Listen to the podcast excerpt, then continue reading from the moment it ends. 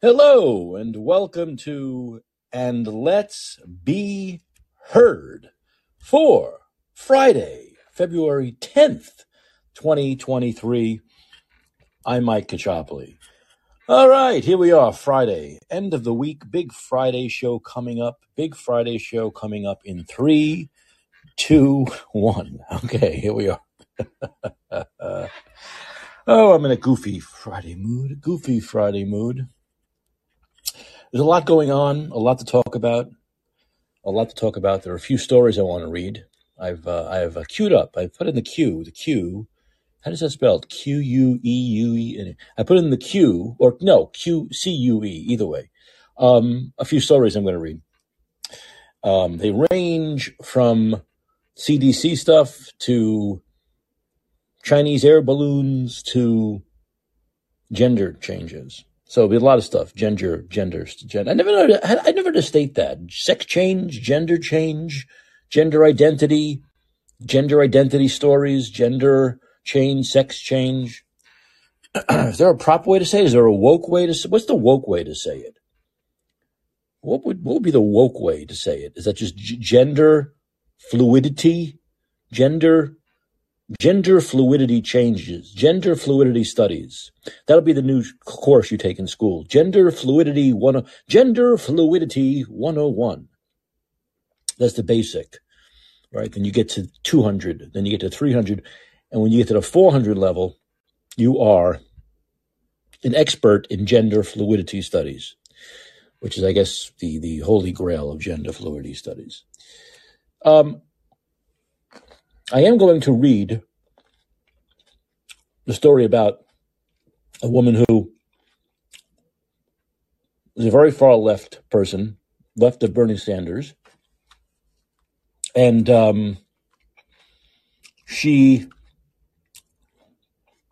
named Jamie Reed, and she wrote yesterday in the Free Press about how her original thoughts about the gender fluidity and sex changes and all that gender changing, gender mutilation,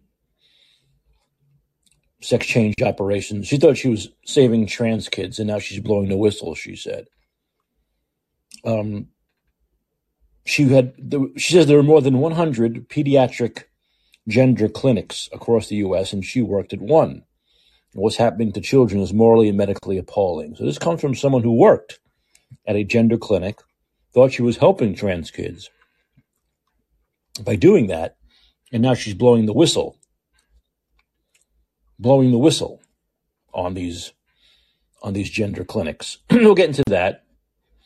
Um, I guess in breaking news, I should have a breaking news. This is the thing to have, right? I guess I should have like a breaking news uh, sound effect, like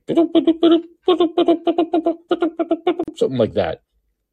Because everything is breaking news. Watch every network now. Everything is breaking news. Even news you've heard 17, even news that you've heard 17 times. It's been around for three weeks. And everything is breaking news, breaking news, breaking, breaking. There really is very little breaking news if you think about it. There really is. There's very little breaking breaking news. Very like in, like there's like there's really no emergency, but the government likes to talk about emergencies. There's very little breaking news, but this is the new thing. You know, with the banners at the bottom of the screen where it says breaking news, and you're like, oh my God, this is going to be something I have never heard before. Then you know you've been hearing it for three weeks. But anyway, or they'll put like the dumbest spin on something that's been that broke three weeks ago, and they'll call it new breaking news when it's really not. This isn't really breaking news, right? Because this this show is airing live as it does Monday night through Friday night, 11 p.m. Pacific, 2 a.m. Eastern. So this is not, I, very little happens at this time of night, by the way. Why does nothing happen at this time of night? Anyway, nothing happens this late. So this happened earlier. But as far as this show goes, it's breaking because it didn't happen last night, right? So I'm going to do a little, yeah, I'm going to do a little sound effect. Breaking news. Okay, breaking news. So there was another balloon or something that was flying above Alaska. And it was shot down by the United States. So, excuse me, I'm eating grapes. This is so unprofessional, but I'm I'm I'm, I'm doing the blood sugar thing here, where I want to keep my blood sugar. I can't I can't help with the blood pressure. The blood pressure is constantly going up. All this breaking news makes my blood pressure go up. But I want to try with the blood sugar thing. Brian Kilmeade would kill me. He doesn't. You know, Brian Kilmeade has this thing where he won't eat on air. I mean, not like bringing a sandwich or dinner in, but when they have like food, they'll have like people cooking food or bringing food in, and he won't eat on the air. He won't like test it even. I don't know why. Probably because you sound like this, and you no one can hear you talking, and you sound like a pig. But I have no trepidation about eating while I'm talking. At least you can't see me. Maybe it's even worse. Maybe it's even worse when someone's eating a grape or something, or eating food on air, and you can see them chewing. Maybe it's not as bad if you can't see them chewing, but you can still kind of hear me. Um, so they shot down a balloon or something over Alaska. I don't think it was as big as the other thing. The other thing they said was as big as about two or three Greyhound buses. This was this was like a car, a big car, or two big cars, whatever, but sizable, right? Size of a big car. Then it's still a pretty big thing, even though this is the White House claims it's much smaller than the spy balloon. But um, they shot it down over Alaska. They shot it regardless. They shot it down before it got here, before it got to the the lower 48, where it could go through all these different over military bases, the way the original spy balloon did. And the question here is, of course, the question that comes to everyone's mind is, well, the Biden White House told us that they couldn't shoot down that balloon, the, the original spy balloon, right? They couldn't shoot it down because they couldn't shoot the original spy balloon down because they were worried about casualties on the ground, right? They said whether it was over Alaska or Montana, and we know there's so much room, there's so much space over Alaska and Montana that you could easily shoot something down and it's not gonna it's not gonna hit anybody. It's not even gonna hit a cow. So so they said they couldn't do that because they're worried about casualties on the ground. And then they say the new excuse for them not shooting down the original balloon over the Aleutians is that they said the water was so much deeper there than over the the uh, the coast of South Carolina that they'd never be able to recover any of the parts. Of course, that's another baloney bullshit excuse, because the whole idea of shooting these things down is shooting it down before it can do its before it can complete its spy mission. That's the idea. So everyone with a brain knew that that was a bullshit excuse because if you shot it down before it did its spy mission, then you really wouldn't have to know what it was made of or what was what it was doing because it wasn't able to do anything. But uh, to to compound that lie, here's a second, a little bit smaller spy balloon, and they shoot it down over Alaska. Obviously, and we knew this from day one, the White House got caught. Okay, they got caught sitting on their asses. They let the spy balloon do its mission. It was a huge mistake, and they got caught. In fact, they weren't going to even tell anybody there was a balloon. They weren't going to tell anybody. But luckily, some some photographer in Montana, a reporter, caught it. They weren't going to tell anybody. So they're full of shit. They're totally full of shit. They made a mistake. They did the right thing with the second balloon because they knew they made a mistake with the first balloon and they were caught. But they had to come up with these ridiculous excuses. Land, deep waters, all nonsense, obviously, after they shot down the second one over Alaska. so this, we don't know what this is though, do we? Yet. It was a small, it was small, they say, but the size of a big car, as I said, high altitude, 40,000 feet. Now, the other one I think was higher, right? Like 60,000 feet. And a reasonable threat to the safety of civilian flight because it was lower. So they shot it down. They shot it down, and they did, and it came in inside our territorial waters. Okay. The fighter aircraft assigned to U.S. Northern Command took down the object within the last hour, said Kirby earlier today, knowing the object was much smaller than the spy balloon. So, what is going on here? What are these things? How, once again, this is my point of view. I, I don't think, well, I think it's nonsense that China did this during the Trump administration. That's just a little lie. All of a sudden, the Biden administration tells us this after they're caught on their asses with the spy balloon. Why didn't they tell us this two years ago? And if they didn't know, if they said we really didn't know, we're not blaming Trump. We didn't know. Nobody knew, right? So nobody, if nobody knew these spy balloons were happening during Trump administration, how did they know now they happened during the Trump administration? How convenient to come up with this excuse that oh, it happened to Trump too, just after it happens to Biden and they get caught. Once again, they weren't going to even tell anybody if if the, if if that citizen in Montana didn't catch that on video. Okay, how they thought it was going to go. First of all, it is total bullshit that happened during the Trump administration because people saw that balloon across the entire fucking country. It wasn't just Montana. People saw it all over the place. It was spotted in several different places. Yes, it was about 50, 60,000 feet, but the, in clear blue skies, people could see this white thing up there fly, floating. So there's no way this happened several times, they said, three times during the Trump administration, because you know the same thing would have happened. There are people in this country who are really big into astronomy. And they're always looking at the skies, especially in middle America, where these balloons were, where this balloon was flying. They're always looking up and looking for UFOs and looking for this and looking for that. People would have found if this happened not once or twice, but three times under Trump, people would have seen it. So it's total bullshit. This is this it's more in line with what I've been talking about in the show for the last year and a half, which is that these politicians can't just take responsibility and say they were wrong. They can't just take responsibility and say, okay, yeah, we should have reacted sooner. We should have shot it down before it got to, to the to the lower 48. They can't just say that. They can't say yes. In hindsight, we would have shot we should have shot it down sooner. The next one will shoot down sooner, which they just did. And then they could say, you see, we said we'd do it the right way this time, and they did. Instead, they have to make up all these ridiculous excuses. Well, it happened under Trump, and the, the waters of the, the Aleutians are too deep, and Alaska, it'll hit a cow and kill a cow, and Montana, it might hit a cow. It's so nonsense. Total fucking nonsense. So, the, the bigger question, though, once we can get past blame and all this stuff, is what is China doing? What is this?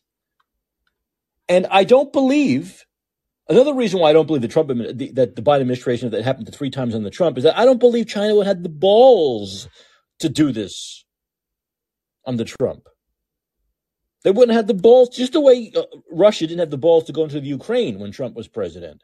China would not have had the balls to do this when he was president. But Biden, with the demented old fool in office, they know they can float wherever the fuck they want over the skies here. They can float wherever they want. Hell, why not keep floating them? Maybe a few of them will get through the way the first one did. So it's this constant game of saying, you know, we're powerful. You can't stop us. You're a weak man. You're a weak government now. And we'll play our games as much as we want. But the problem being, of course, is that what if something like that balloon had a weapon? What if it had germ warfare? Right? What if it wasn't just photographing stuff? So it is a huge problem that they have served notice that they can they can do this with reckless abandon. Okay, they can do this with reckless abandon, and why they're doing it now, and they didn't do it four years ago. They didn't do it four years ago, but they're doing it now. So it, it really shows that you know it's like a predator. A predator when they when they detect weakness in the prey, they're going to go for it. If they detect strength in the prey, they will wait until there's a weaker prey that comes along. This is law of the jungle, baby. This is like this is like uh, nature shit, man. Right? So we know that's the case. They see that Biden is weaker than Trump. Trump was strong. A, reason why he was perceived as strong also is one of the reasons why so many Democrats don't like him because they think he's crazy, right? But that that kind of crazy element, like Joe Pesci in Goodfellas, right? Talking to me. I'm not, that's, that's one of, that's, I'm losing that taxi driver. You think I'm funny? How am I fun? Funny how? That little bit of like craziness is what keeps enemies at bay, right? It's what keeps bullies at bay. And that's what Trump had. It was like this unpredictability, right? Like Pesci in that movie, like unpredictability, like go off, go off at a snap of a finger. You never know when he's going to go off. It could be nothing. And they were afraid of that with Trump. They were. They were. And so that really helped with that foreign policy element. Uh, it hurt him in other regards domestically and with voters, but it helped him as far as these world leaders go, being a little bit afraid of him. They ain't afraid of Biden. Who the fuck is afraid of Joe Biden? No one's afraid of Joe Biden. And after what he did in Afghanistan, they're really not afraid of Joe Biden. They know he's inept. He's always been inept, especially when it comes to foreign affairs, his 50 year career.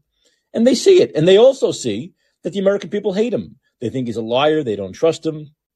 That, that's a, that, that all plays into the weakness that he has. So it's quite obvious they're playing these games now because they can. These games will end if a Trump or DeSantis wins. They will, they'll end. Trust me, they'll end. But we still have two more years of this, right? Can you imagine what they'll do if Kamala Harris were president? You imagine how weak we'd be if Kamala Harris became president of the United States?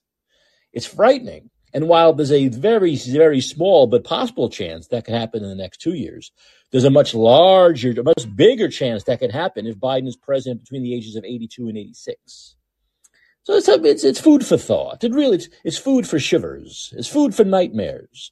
I do want to get into, you know, um, the the article about the whistleblower for the trans thing, but uh, Brady, this is like two nights in a row. Brady's calling. I don't know if I can. Brady, you're you're on and let's be heard again. Hey. Good. What's, what's going on today? I just spent the whole night talking to Dan, the jailbroken version of ChatGPT. have, have you tried that? Have, have, you tried that? I have. It's pretty awesome. What, what have you tried? What, what, have you tried? Like, what kind of questions did I ask? Yeah. Yeah. Oh man, uh, political strategy. I was asking it about how I was asking it about how alcohol and pharmaceuticals damage the brain. I was asking it how to make transcranial stimulation work better. Um, so some technical questions, which it did better on this time. And I had it write some song lyrics. Uh, I asked it some existential questions. Uh, you know, I ran the whole gambit, um, and it's doing pretty good. It's doing a pretty good job at answering some of these questions. I asked it. I asked it. Brady, can you turn me? I'm Brady, can you turn me? Come oh. through in the. Thank you, thank you, thank you.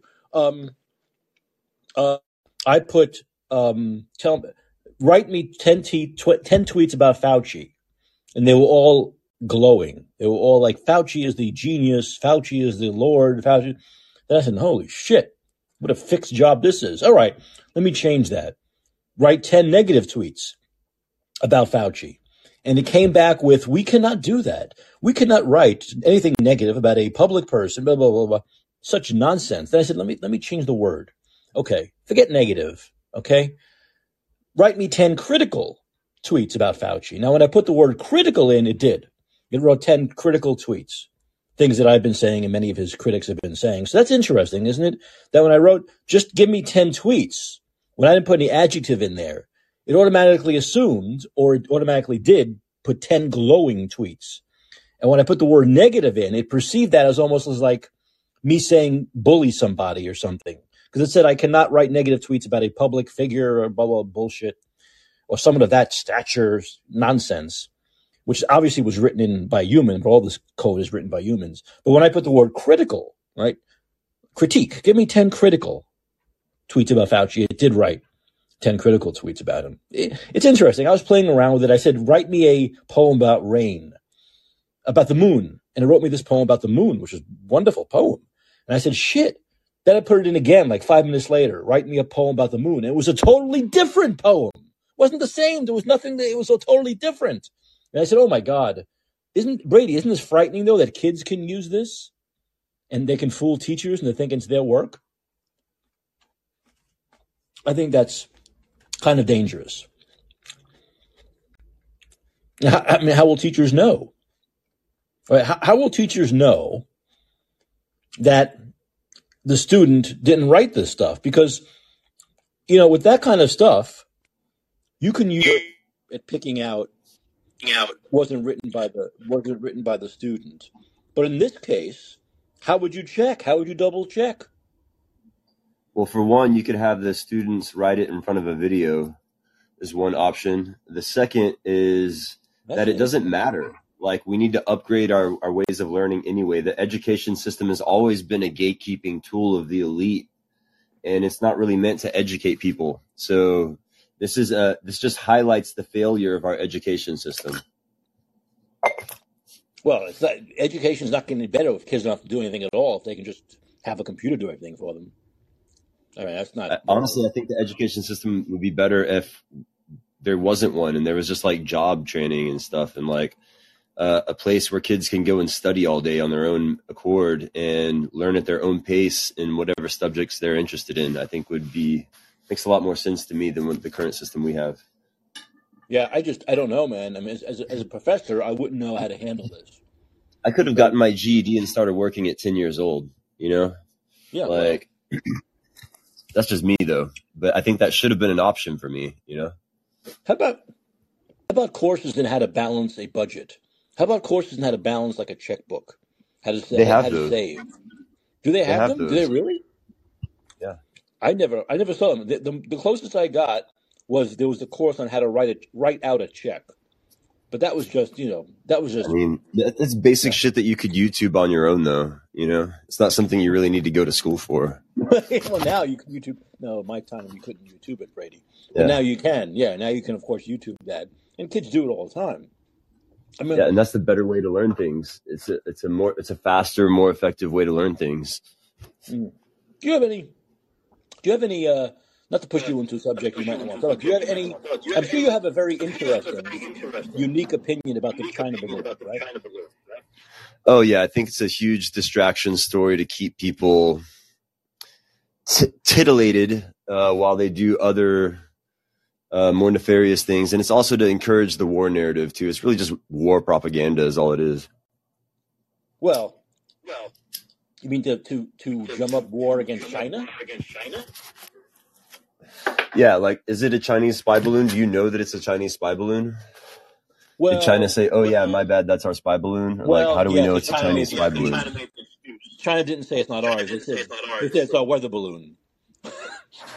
so, Oh, so China admitted it was their balloon. yes, yeah, but they said it was weather related. Well, yeah, there's probably all kinds of Chinese weathered balloons that quote unquote blew off course so they can uh, drift into the U.S. and hack our information and all that kinds of stuff. I mean, this is just a normal part of spy technology. This is Yeah, normal I, I spy mean, technology. if you're going to send it, look, if you're if you're if you're legitimately going It, to yeah, send a it's weather spy tech balloon, 101. yeah, if you're if you're legitimately going to send a weather balloon, you'll just inform people you're sending a weather balloon.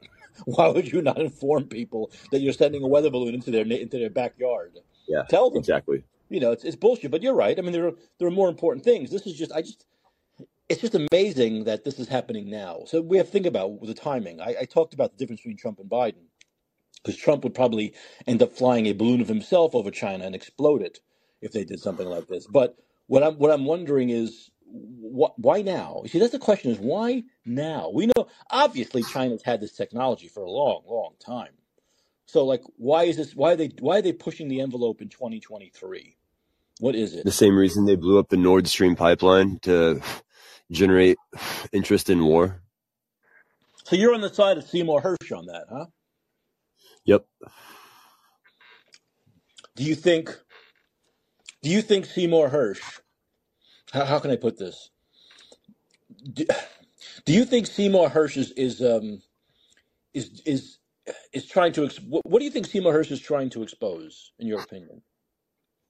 A false flag operation. The false flag operation, meaning trying to blame this on Russia, so we can once again, so you can so you can So we can justify our expansion Sure. into, yeah, Mhm. justify NATO expansion in the war in Ukraine. Well, Jesus, that's so. To me, that idea is so obvious, isn't it?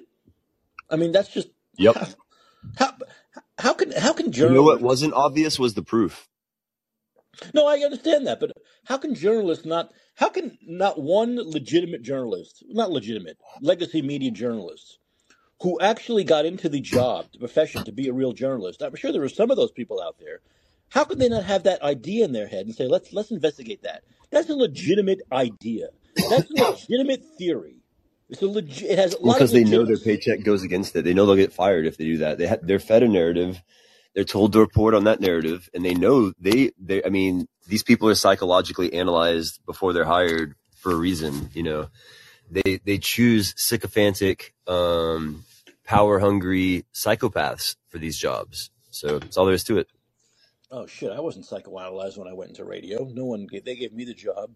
Maybe they. Who knows? I, I don't know. I, I mean, I, I think there are a lot of people who you know just apply for a job and they get it and it's it's often based on their college education and those kinds of jobs and i think they just you know what maybe they can but maybe you know what once you start choosing those when you're in the position where you hire those kind of people you know what to look for don't you you know what kind Yep. of people you're getting you, you know what Yeah, you look at their right Facebook, you look at their Twitter, you look at their. Facebook, you look at their Twitter. You're like, ah, this tool will work perfectly. what you hmm can now what you couldn't 20 years ago but you can now yeah absolutely there's no Yep. doubt there's no doubt about it yeah, there's, there's, And beyond that, you can um, interview them in front of infrared cameras without them knowing, and you can tell if they're lying. There's all kinds of things you can do to vet uh, employees these days.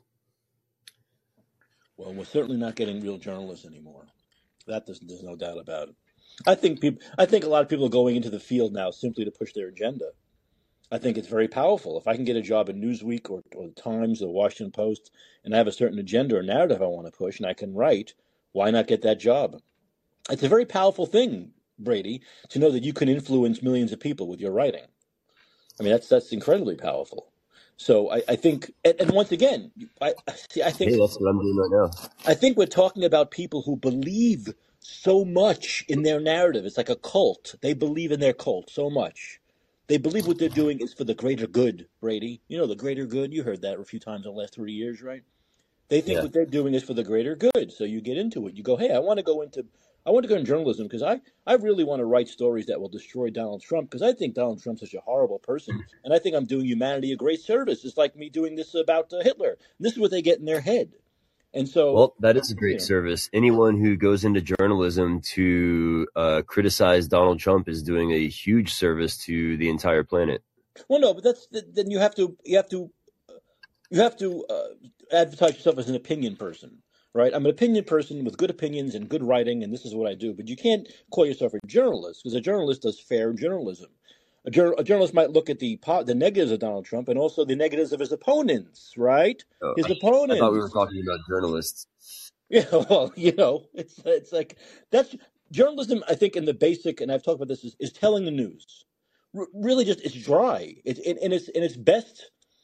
Good writers are important that hook you in and get you into a story. That's always important. Obviously, you want to you want to hire people who know how to write, but it's it's writing the news, and it can be because it's very dry. And when you're a good journalist, it's very dry.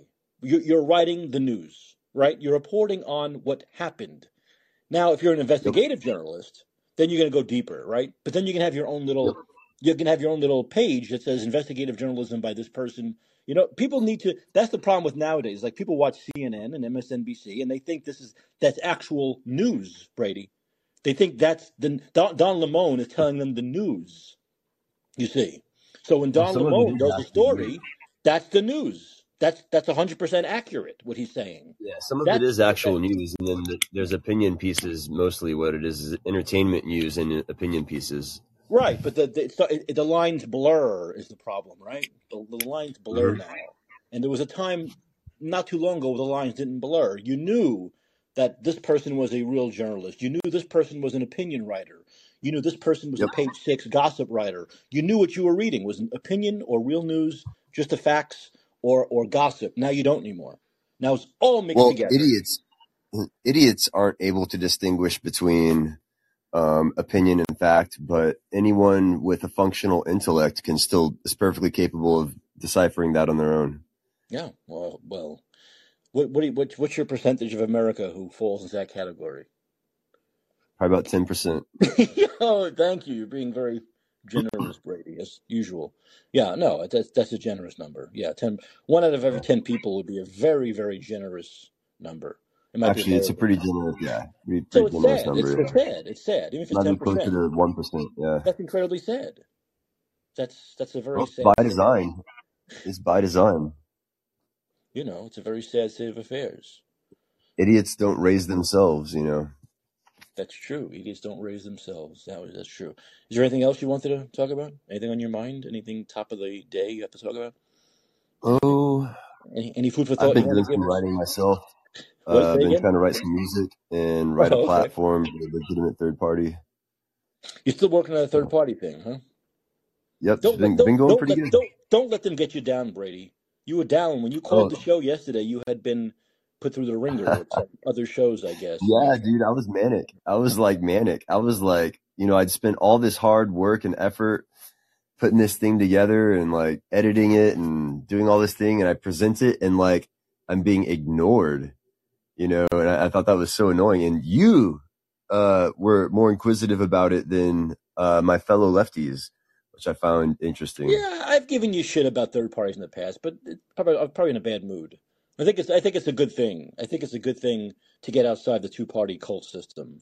You know, uh, Yeah. I, I can I can get once again I can get upset because you know the Republicans and, and you know and COVID and all that. But I, it's I, I still think it's a very good thing when you you want to improve on this very very failed two party system. The two party no, I don't have anyone with half a brain even the 90% of the people you say who have no real brain and critical thinking but i don't know how you can think the two party system works it doesn't it doesn't work it doesn't work It's a false dichotomy. It, it works really well for the for who it's meant to serve. you know what I mean? It works really well for who it's meant to serve. Um, people are confused about that part about what the false dichotomy is actually supposed to do, what, what, it's actually doing, and what it looks like it's doing are two different things. hmm Um, but yeah, uh, and actually medical autonomy is on the third party platform. So the third party platform is very anti-vaccine. It's, well, it's not anti-vaccine, but it's, it would be considered anti-vaccine by mainstream sources. But yeah, it would, you know, that vaccination is completely voluntary for school, all the way from school to adulthood, childhood to adulthood. If you, if you want your kid to be vaccinated at all, you can, you can go that route these days. that sounds like my body my choice Yep. My body, my choice. And my body around. my choice across the board right consistently Across the board. You know what if, get, sign me up I'll, I'll be part of that party Fuck yeah, dude. Good to have have you you, man. have you run this past the cg the uh, cgi machine have you have you passed I have. I have actually. I have been doing that, man. It's been helpful. It's been beyond helpful. It's been encouraging, inspirational. Um, it's really contributed in some meaningful ways already. It's very cool. now you can have a conversation with this thing right Yes, you can. Yeah. It's a real conversation. It's a real conversation. I can ask with you. Yeah, I can ask it a question for you right now if you want. I can pull it up and then uh, you can ask any question. I'll put you in contact with Dan and I'll give you the examples. Who's Dan? Dan is the do anything now jailbroken version of ChatGPT. Dan stands for Oh, do anything now. oh, oh, okay, okay. Do anything now. Do anything now. So it's chat chat GPT without the safety regulations. You know how chat GPT said, Oh, well, I won't write anything that's, uh, Fauci, disrespectful about, Right, right, yeah. right. Well, Da- Dan will, Dan will absolutely do that. Oh shit. Where's the link to this? How do I get a link to this? How do I use this myself? Um, I have a link for you, man. Uh, let me hook you up. You put it, Uh, put it in the put it in the chat here. yeah, I'm going to put it in the chat for you. This is going to be a link to the prompt for Dan. Okay. And um, this is absolutely going to blow your mind, dude. This is probably one of the coolest things I've ever done in my life. It is the closest to talking to a demon that I've ever been. Wow. Huh. Oh, all right. I want to check it out myself. It, really is like that because Dan is rather elusive. You'll notice that, um, and I do recommend also that you record everything that you do when you're talking to Dan so that you can uh, check it out later because uh, it doesn't save, and uh, sometimes it will spit out information that is so against the rules that ChatGPT will actually go back and delete it. So you want to capture it as soon as you can, if that makes sense, right? Oh wow, this is like a, a hack. This is like a, a chat That- G. yeah. Oh, I, oh, it's okay. It sounds exciting. Yeah, we're, we're Yeah. essentially hacking ChatGPT by Oh, doing this. excellent. And uh, so let me get you that link. Sorry about the wait. I have it in That's here right. somewhere. Um, my notes are extensive. So I can do like a, a, Uh, a screen capture of the answer, basically, right? Like a screen capture. yes, Yeah. Okay. yes. So this would be a screen cap of uh, the prompt. Will be in this link. You'll have to search for it, but it's relatively easy to copy all the text. There's a little button at the bottom. You use it to copy the text of the prompt, hmm and then um, that you can uh, copy and paste that prompt into Chat GPT. Right. It will say Chat GPT successfully jailbroken, and you'll know that you're in. Oh, excellent. So Thanks, Brady. there's Yeah. there's the Reddit link for you. I will check it out. I will absolutely check it out. Thanks. Yeah. Hey, I- Bray, Br- Bray, let me let me run. I want to read a couple of stories, but th- thank you for the call and thanks for the link. And I'll I'll use it over the week back on Monday night show.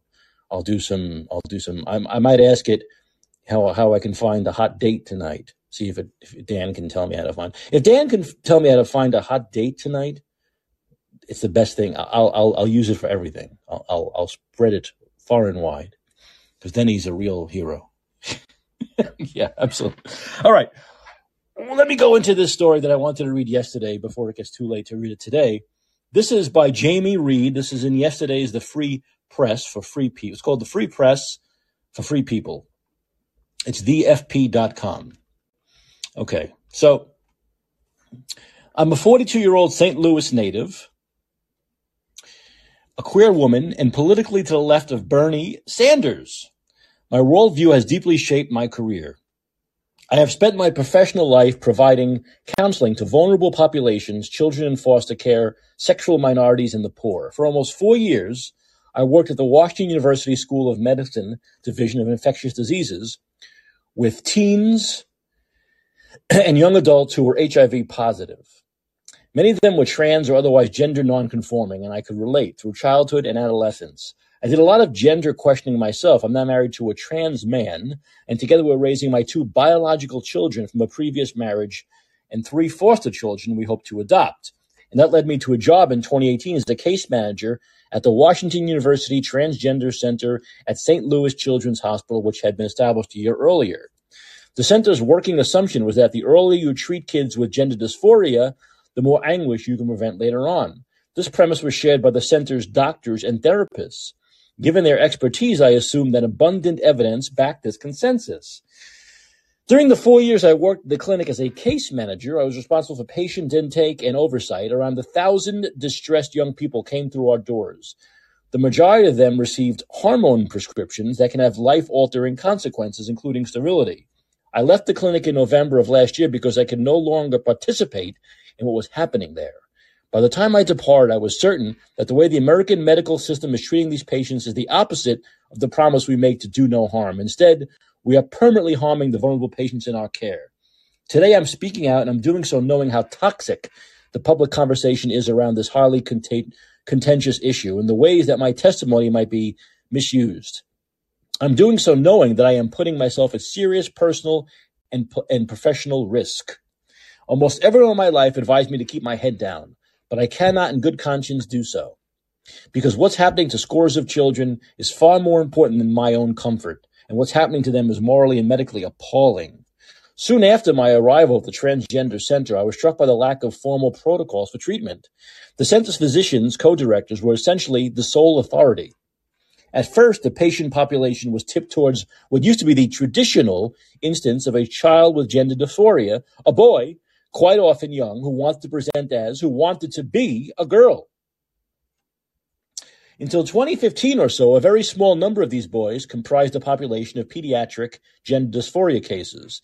Then across the Western world, there'd been, there began to be a dramatic increase in a new population. Teenage girls, many with no previous history of gender distress, suddenly declared they were transgender and, and demanded immediate treatment with testosterone. I certainly saw this at the center. One of my jobs was to do intake for new patients and their families.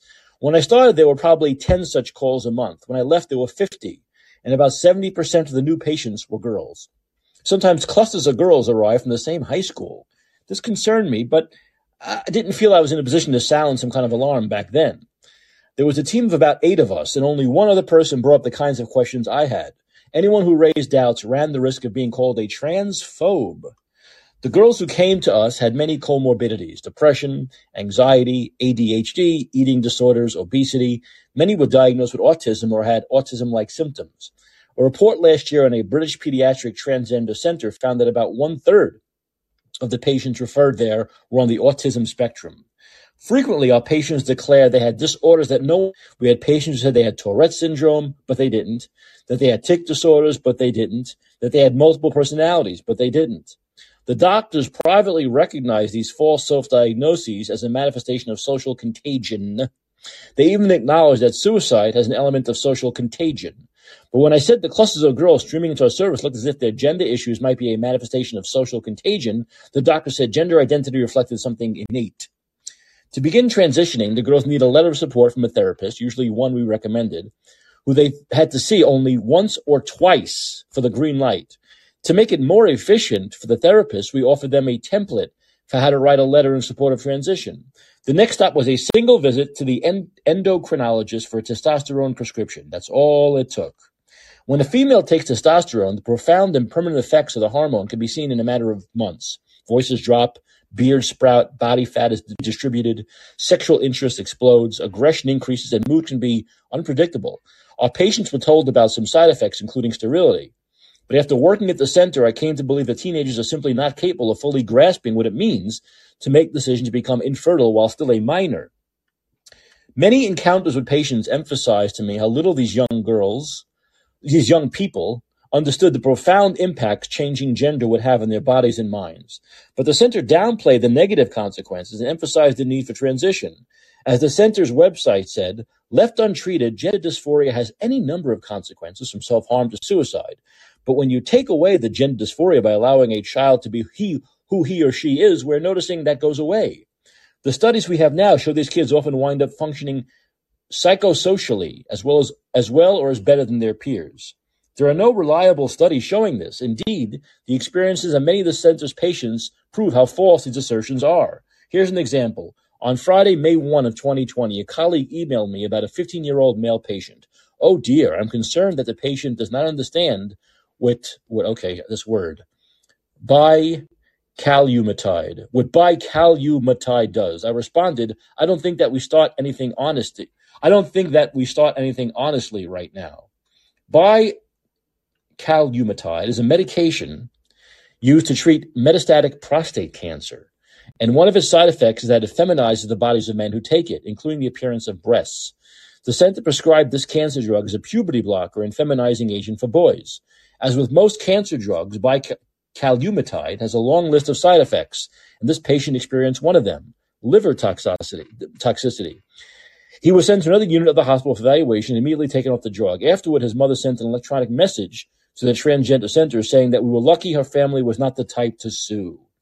How little patients understood what they were getting into was illustrated by a call we received at the center in 2020 from a 17 year old biological female patient who was on testosterone.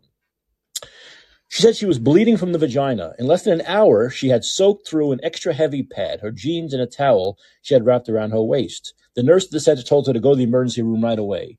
We found out later the girl had intercourse, and because testosterone thins the vaginal tissues, her vaginal canal had ripped open. Vaginal canal had ripped open. She had to be sedated and given surgery to repair the damage. She was she wasn't the only vaginal laceration case we heard about. Other girls were disturbed by the effects of testosterone on their clitoris which enlarges and grows into what looks like a microphallus or a tiny penis. I counseled one patient whose enlarged clitoris now extended below her vulva and it chafed and rubbed painfully in her jeans. I advised her to get the kind of compression undergarments worn by biological men who dress to pass as female. At the end of the call, I thought to myself, wow, we really hurt this kid. There are rare conditions in which babies are born with atypical genitalia, cases that call for sophisticated care and compassion. But clinics like the one where I worked are creating a whole cohort of kids with atypical genitals. And most of these teens haven't even had sex yet. They had no idea who they were going to be as adults. It all took for them to permanently transform themselves was one or two short conversations with a therapist. Being put on powerful doses of testosterone and estrogen, enough to try to trick your body into mimicking the opposite sex, affects the rest of the body. I doubt that any parent who's ever consented to give their kid testosterone a lifelong treatment knows they're also possibly signaling signing their kid up for blood pressure medication, cholesterol medication, and perhaps sleep apnea and diabetes. But sometimes the parents' understanding of what they had agreed to, uh, their children came forcefully. Besides teenage girls, uh, another group was referred to us young people from the inpatient inpatient psychiatric unit or the emergency department of St. Louis Children's Hospital. The mental health of these kids was deeply concerning. There were diagnoses like schizophrenia, PTSD, bipolar disorder, and more. Often they were already on a fistful of pharmaceuticals. This was tragic but unsurprising given the profound trauma some had been through. Yet no matter how much suffering or pain a child had endured, or how little treatment and love they had received, our doctors viewed gender transition, even with all the expense and hardship it entailed, as the solution. Some weeks it felt as though almost our entire caseload was nothing but disturbed young people. For example, one teenager came to us in the summer of 2022 when he was 17 years old and living in a lockdown facility because he had been sexually abusing dogs. He'd had an awful childhood. His mother was a drug addict, his father was in prison, and he grew up in foster care. Whatever treatment he may have been getting, it wasn't working. During our intake, I learned from another caseworker that when he got out, he planned to reoffend because he believed the dogs had willingly submitted. Somewhere along the way, he expressed a desire to become female, so he ended up being seen at our center. From there, he went to a psychologist at the hospital who was known to approve virtually everyone seeking transition. Then our doctor recommended feminizing hormones. At the time, I wondered if this was being done as a form of chemical castration. The same thought came up again with another case. This one was in spring of 22 and concerned a young man who had intense obsessive compulsive disorder that manifested a desire to cut off his penis after he masturbated. Oof. This patient expressed no gender dysphoria, but he got hormones too. I asked the doctor what protocol he was following, but I never got a straight answer. Another disturbing aspect of the center was its lack of regard for the rights of parents and the extent to which doctors saw themselves as more informed decision makers over the fate of these children. In Missouri, only one parent's consent is required for treatment of their child, but when there was dispute between the parents, it seemed the center always took the side of the affirming parent. My concerns about this approach to dissenting parents grew in 2019 when one of our doctors actually testified in a custody hearing against a father who opposed a mother's wish to start their 11 year old daughter on puberty blockers. I had done the original intake call and I found the mother quite disturbing. She and the father were getting divorced, and the mother described the daughter as kind of tomboy. So now the mother was convinced her child was trans. But when I asked if her daughter had adopted a boy's name, if she was distressed about her body, if she was saying she felt like a boy, the mother said no. I explained the girl just didn't meet the criteria for an evaluation. Then a month later, the mother came called back and said her daughter now used a boy's name, was in distress over her body and wanted to transition. This time the mom and daughter were given an appointment. Our providers decided the girl was trans and prescribed a puberty blocker to prevent her normal development. The father adamantly disagreed, uh, said this was all coming from the mother, and a custody battle ensued. After the hearing where a doctor testified in favor of transition, the judge sided with the mother. Because I was the main intake person, I had the broadest perspective on our existing and prospective patients. In 2019, a new group of people appeared on my radar. D-sisters and D-transitioners. D-sisters and D-transitioners. D-sisters chose not to go through with the transition. The sisters, the sisters. D-transitioners are transgender people who decide to turn to their birth gender, return to their birth gender. The one colleague with whom I was able to share my concerns agreed with me that we should be tracking desistance and detransition. We thought the doctors would want to collect and understand this data in order to figure out what they had missed. We were wrong. One doctor wondered aloud why he would spend time on someone who was no longer his patient. But we created a document anyway and called it the red flag list. It was an Excel spreadsheet that tracked the kind of patients that kept my colleague and me up at night. One of the saddest cases of detransition I witnessed was a teenage girl who, like many of our patients, came from an unstable family, was in an uncertain living situation, and had a history of drug use. The overwhelming majority of our patients are white, but this girl was black. She was put on hormones at the center when she was around 16. When she was 18, she went in for a double mastectomy, known as what's what's known as top surgery. Three months later, she called the surgeon's office to say she was going back to her birth name and that her pronouns were she and her. Heartbreakingly, she told the nurse, I want my breasts back. The surgeon's office contacted our office because they didn't know what to say to this girl. My colleague and I said that we would reach out. It took a while to track her down, and when we did, we made sure that she was in decent mental health, that she was not actively suicidal, and she was not using substances. The last I heard, she was pregnant, of course. She'll never be able to breastfeed her child. My concerns about what was going on at the center started to overtake my life. By spring of 2020, I felt a medical and moral obligation to do something, so I spoke up in my office and sent plenty of emails. Here's just one example. On January 6th of 2022, I received an email from a staff therapist asking me for help with a case of a 16-year-old transgender male living in another state. Parents are open to having patients see a therapist, but are not supportive of gender, and patient does not want parents to be aware of gender identity. I am having a challenging time finding a gender affirming therapist. I replied, I do not ethically agree with linking a minor patient to a therapist who would be gender affirming with gender as a focus of their work without that being discussed with the parents and the parent agreeing to that kind of care. In all my years at the Washington University of Medicine, School of Medicine, I had received solidly positive performance reviews. But in 2021, that changed. I got a below average mark for my judgment, and working relationships, cooperative spirit. Although I was described as responsible, conscientious, hardworking, and productive, the evaluation also noted at times Jamie responds poorly to direction from management with defensiveness and hostility. Things came to a head at a half day treat at a half day retreat in summer of 2022. In front of the team, the doctor said that my colleague and I had to stop questioning the medicine and the science as well as their authority. Then an administrator told us we had to get on board or get out. It became clear that the purpose of this retreat was to deliver those messages to us. The Washington University system provides a generous college tuition payment program for long-standing employees. I lived by my paycheck and had no money to put aside for five college tuitions for my kid. I had to keep my job.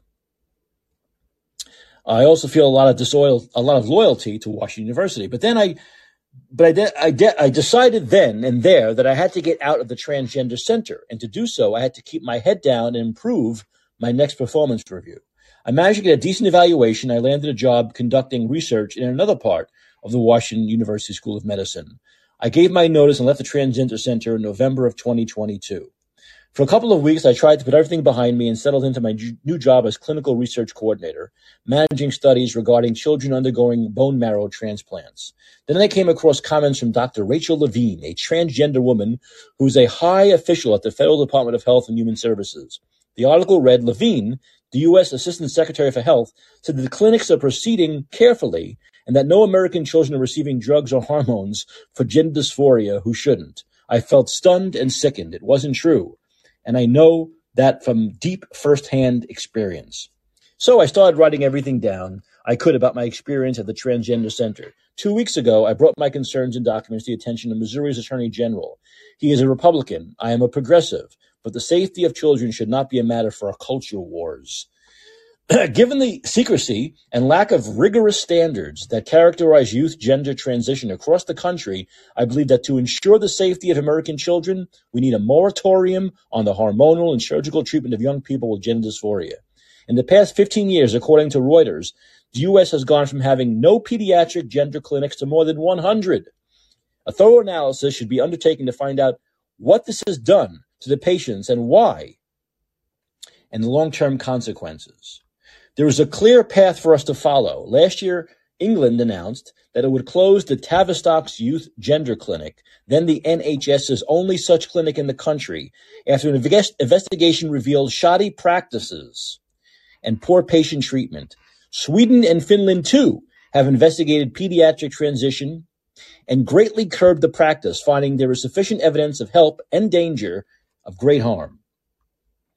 Some critics, that's, I should say, in, I want to highlight that again, insufficient evidence of help and danger of great harm. Some critics describe the kind of treatment offered at places like the Transgender Center where I worked as a kind of national experiment, but that's wrong. Experiments are supposed to be carefully designed. Hypotheses are supposed to be tested ethically. The doctors I worked alongside at the Transgender Center said frequently about the treatment of our patients, we are building the plane while we're flying it. No one should be a passenger on that kind of aircraft. Wow, that's incredible. And also, this has over a thousand comments. Um, look, this is this, this is disturbing and disgusting. It really is. And that last comment by these doctors are basically we're experimenting on people. It's a new thing, and and these kids, these teenagers are experiments. The eleven year olds are experiments as we try to figure this thing out. Doesn't matter how much we destroy their lives. Wow, this sounds a lot like the COVID vaccine I know. We're just going to experiment, see what happens, and if there are negative side effects, people get hurt and die. That's that's science, baby. So this, what's interesting is this comes from a first hand. This is not hearsay. This is not hearsay. This is not, you know, Republicans in Congress complaining. This is not Ron DeSantis. This is a person who was a left of Bernie Sanders, who worked at this place, who has firsthand experience and firsthand knowledge of what's going on there. And most of the stuff I find incredibly disgusting, incredibly disgusting. And it, it goes to what's happening. We have adults, we have doctors who are basically psychologists, psychologists who are pushing their own agenda.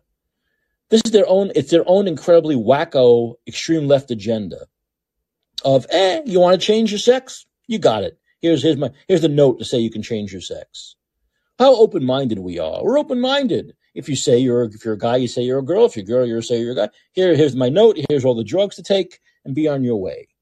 I mean, that's a very sad case of that girl who wanted her breasts back. Doesn't realize you can't get them back. They're gone forever. Your breasts are gone forever. So you can get rid of your breasts at 15 and they're gone forever. When you can't even decide when you, there, there are kids that are making these decisions at an age where they still believe they're still wondering if they're going to be an astronaut or a fireman when they grow up. You know, as as Pete Hegseth has said, his son thinks he can be Superman. Really thinks he can be Superman. And these are these are the people who are, are allowing these these these kids whose uh, brains haven't even fully developed yet to make these decisions that will haunt them for the rest of their lives. And adults are doing it to them. Adults are allowing it, right? Adults are pushing this crap. And it's incredibly dangerous. It's incredibly dangerous. So, politically, I think we have to back these states that want to put laws into effect where this can't happen. Where this simply can't happen. Well, you simply cannot do this if you're under 18 without parental consent. Period. And um, yeah, thanks for that link, Gator. Was that a link? Yeah, sickening account of, of mutilations, sterilization, prompts. Yeah, Senator Josh Hawley to investigate transgender clinic. Thank you. I will look that up. But it's obvious what's happening is disgusting. It's obvious what's happening uh, should be illegal. It's obvious what's happening is destroying children. And this seems to be a thing now with the medical community, right? Just simply destroying children, right? Making children take the COVID vaccine and they end up getting myocarditis or whatever else they may get, blood clots. It's just basically experimenting on children. And what they do, as we've seen with these people who work at these clinics, uh, the politicians, the big pharma, or people or local politicians here like Scott Wiener is they they they excuse it as though they are helping youth. They're helping LGBTQ youth, right? The CDC is saying they're helping children. They're helping children be healthy and not get COVID. It's all bullshit. It's all bullshit. It's all harmful. And it's proven time and time again to be harmful. We're seeing firsthand effects, uh, accounts of how harmful it is. And yet we're still allowing it to go on. Hey, Gator, how you doing? Yeah, good. Thanks, Mike. Yourself? To you this morning. yeah, pretty good. Pretty good. Um, there was a, there was a. Have you seen the film What Is a Woman? No, I want to. I want Okay. to, and I will this weekend.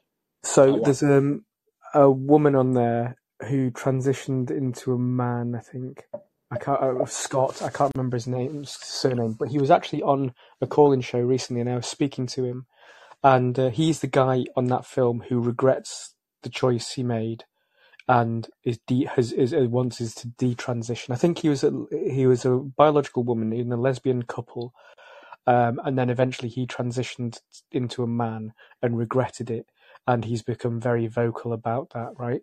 Um, and he's obviously now trying to advocate um, against the transitioning of children under these kind of circumstances you're raising, right? And he was very interesting to listen to. So I'd definitely say have a look at that film and listen to what he's saying because it's interesting that his voice was there.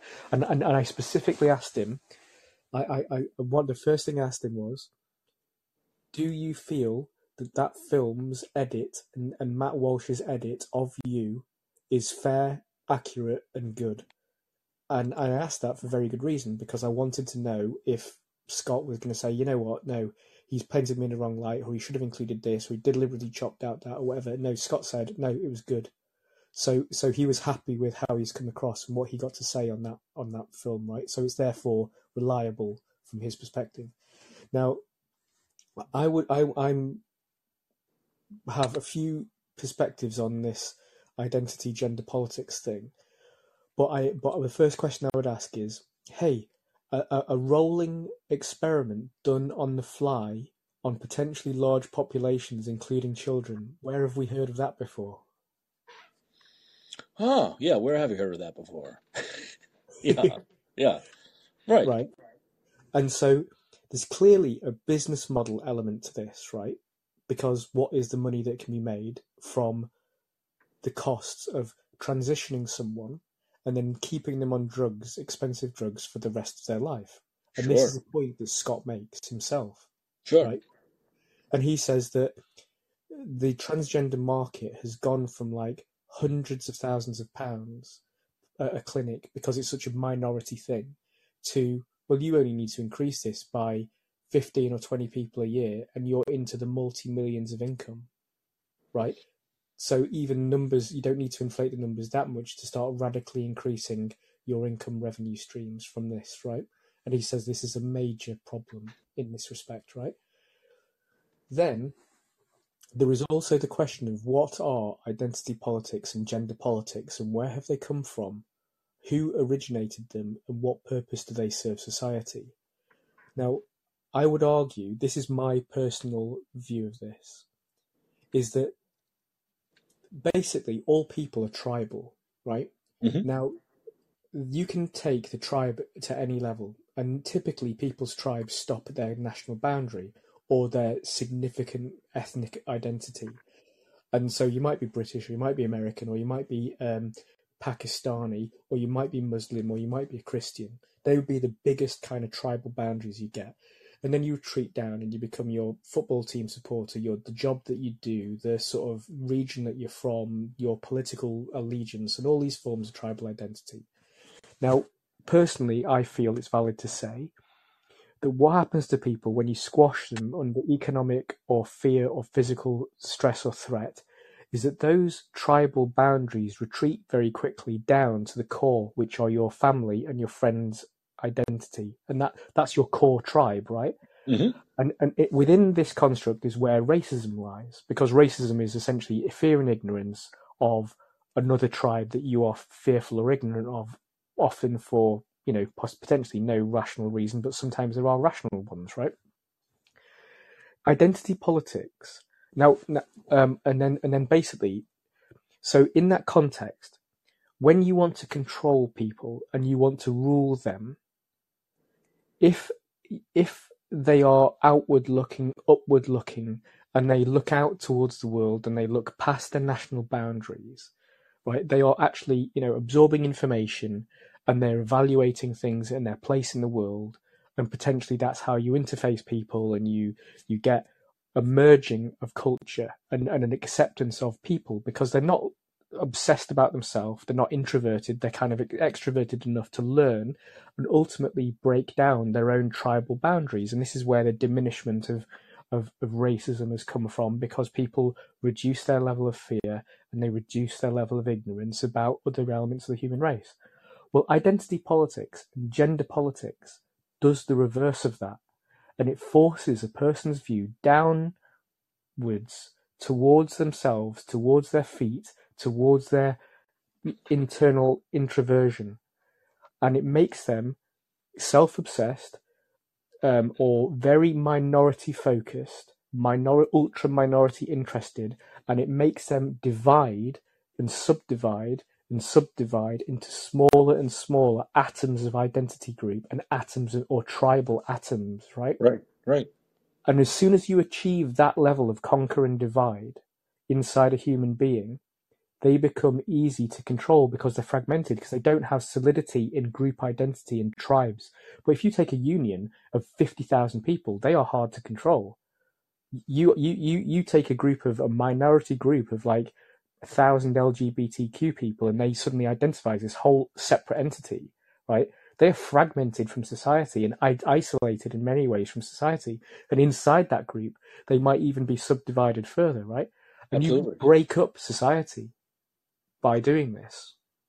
And I believe that an element of the reason why this issue is getting really, really, really disproportionate pushing from the establishment and in the media is because it drives a conquer, a conquer and divide agenda, which distracts society, disrupts society, breaks the kind of the family bond, the family structure, the tribal structures that make people harder to um, to to rule, and it is a slow beat process of breaking down society.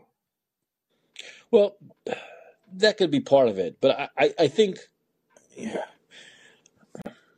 I think what you also talked about with the drugs, right? The way once again big pharma will make a lot of money off these drugs that are being pushed on these kids, right? It's always it's always follow the money and follow the evil of big pharma and these doctors who are prescribing these these drugs, right? And and the way they're so easy to push these drugs on these kids, and also it's there's something very and I, you know I've, I know I've mentioned this during COVID. I've, I've I've mentioned Dr. Mengele during COVID, Mm. and I don't think it's an extreme thing to say. I've compared Fauci and others to Dr. Mengele, but there's also, as as as that woman says, as Jamie says, there's like this experimentation thing of this, right? Yeah, It's almost like they're experimenting. They're using their, they have their their experiments they want to do. They're they're on on humans, and they're doing just the way Mengele experimented on Jews. They're, they're he's they're experimenting on people, and they actually admitted that in the last paragraph that she says, yeah, where they said we're we're you know we're basically just you know um, flying blind as we go through this, and we'll see where we come out on the other end. We'll see what where, what land we see beneath us when we come out of this. That is basically saying in a different way that we're experimenting on people, right? So this this this, but that that's a that's incredibly sick. All right, that's a very sick thing to say and to think is that we're experimenting, we're getting our jollies experimenting on human beings, not adults, children. It's bad enough to do this on adults, but to do it on children. And that really goes back. You see, this is why I say when I've compared a lot of things that have happened over the last three years to Nazism and Third Reich and the Holocaust, and people go, oh God, how extreme. Well, it, it's not because that mindset, that sick mindset that, that Mengele had, is not wasn't just an isolated incident. A lot of doctors are in that category of of really being crazy, of wanting to experiment. And what do they do? They experiment on humans. We've seen Fauci or experiment on dogs, as we've seen Fauci doing, killing dogs for experiments. These are these are these are not. But because they these people have a license, because they have degrees on their walls, they're allowed to do it in the name of science. And if you if you call them crazy, who, who, who are who, you know who, who can take the brunt of of the criticism, especially from the legacy media and politicians, as being the crazy one with the tinfoil hat. But to, to say that mindset of doing crazy experiments on people is was unique to one person in the history of time is ridiculous. This is a this is a this is a psychological issue with a lot of scientists, with a lot of doctors, that they do things that are not mar- morally or ethically um, prudent. They, they have no morals or ethics when it comes to their experiments. And so I'm after what Jamie wrote, I am beginning to see this now as the medical community, many in the medical community, experimenting on children to see how it goes. And Mm. that to me is criminal. yeah. I mean. I, I, all all of the stuff in it, you know it, that she put forward is valid, and I'm sympathetic towards all of it. And also, the, the, there's another there's another element to this, which is the the mental structures and the. So if you think about kind of uh, if you do a little bit of quick searching, apparently, the rough percentage of people, maybe in the USA or maybe in Western society at large, who are who are gay or not who are not straight, is about four percent ish. Apparently. Say that again. People who are you mean you, you mean uh, you mean there are four percent of people who are gay? four percent of people are not straight, apparently. Roughly. Well, that's official number based on people who are out, right? I mean, yeah, exactly, exactly yeah. right. So, so you know, it- but it's still, a, a- it's still a minority, right? Oh, it's, it's my. I, I I would say I don't want to get into the rabbit hole here. I'd say it's absolutely a minority and absolutely and absolutely higher than four percent. So Both so are- so both so, are so then yeah. So then when you Yeah. get into the the individual LGBTQ or any one of those letters representing a subgroup, it gets Yeah. even more minority, right? Yeah, sure, absolutely, yeah, sure, of The course. question then is do you think that those minorities are getting a proportionate number of column inches in the media about these issues, or is it disproportionate? That's oh, uh, disproportionate. Wouldn't you say? I, I agree. I think it's Yeah. disproportionate. Yeah. And also, what are we striving to do? Are we striving to create a society based on equal rights, or are we trying to actually identify and mis- maintain and persist difference and different rights? Because representation, proportionality of representation, is a form of representation of equal rights. If you're all equal, then you should all get equal exposure, right? correct You should all get equal, ex- equal and proportionate attention. Right. And and really, do you want the world to constantly have to forcibly recognize and explain and state your identity every time you're addressed, or do you want your identity to never be the reason you're referred to? Does every Asian person want me to say hello, Mister Asian person, no, right? Hello, Yeah. Mister Black man, right? Right. because and, and Morgan Freeman said this. Yeah. He said to a to an interviewer, "You know what?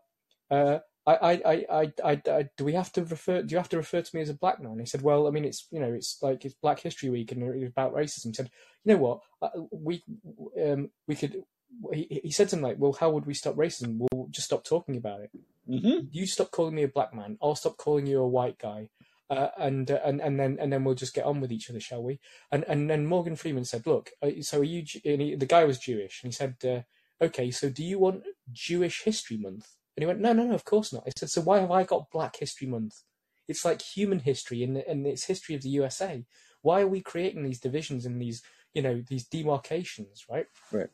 So so so I would argue that the fact that this is getting really grotesquely disproportionate amounts of media coverage Right. is an accident, right? That's being coordinated through a number of channels that goes all the way up to the top. Look at Jen Psaki crying on, on a video, claiming talking about trans issues. Like she's weeping about some child, some child she's not. She's one child she's got who she says is trans, and she's weeping about some other child, some other concept, potential theoretical child's rights. You know, don't uh, the problem with a lot of these leftists is that uh, is that they want it, it. This is part of the sickness of virtue signaling. This is when virtue signaling gets. yeah, The whole idea yeah. of let me first talk about the idea of a gay history month, black history. That's all virtue signaling.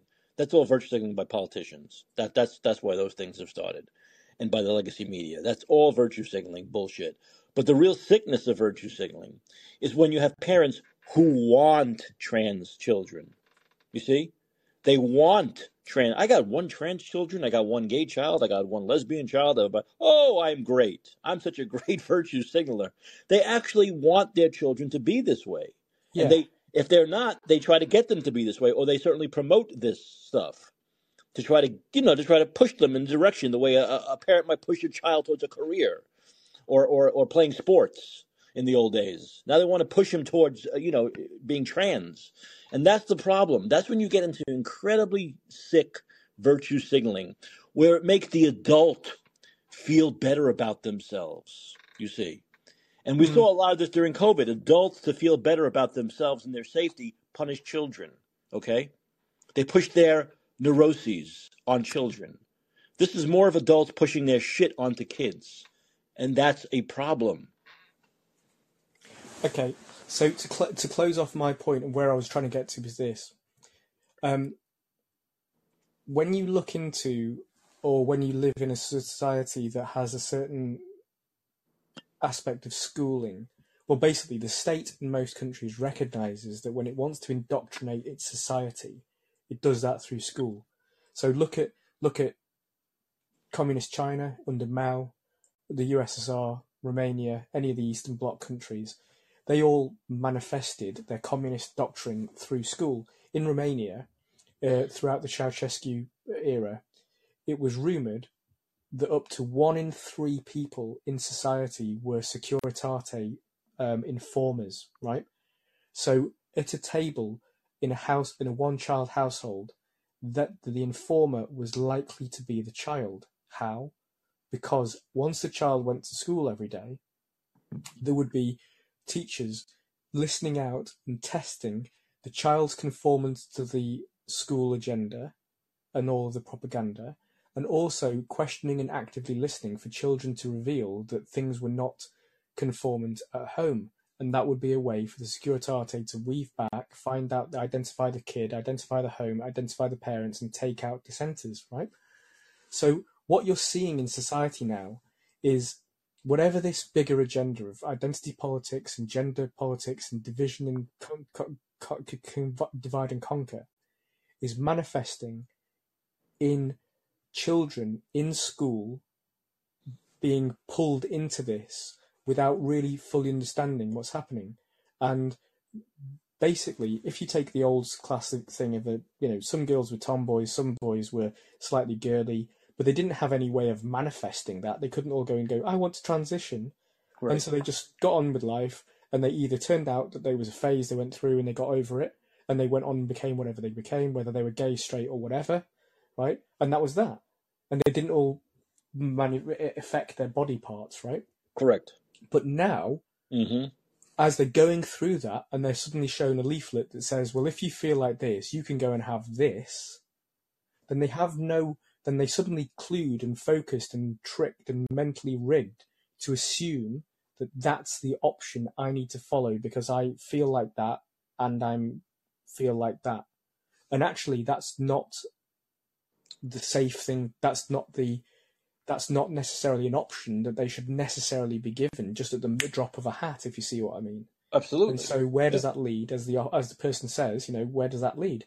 A child can't imagine what it's like to truly permanently sterilize themselves at the age of 14 because they can't possibly imagine how they'll feel at 40 when they go fuck me i can't have children ever right because they just haven't got the abstract thought process of being able to do it and they don't have the emotional maturity you know at 24 if you decide i definitely um, would rather sterilize myself for these reasons than ever have children you're probably more likely to be able to choose that at 24 than you are at 14 years old right right. Absolutely. Sure. and so sure. we so when you go, look at the state probably california is probably profound with this where the state's actually actively enabling all of this inside school you are watching the state doing the same thing to society similar things to society using the same mechanisms as romania mao you know stalin whatever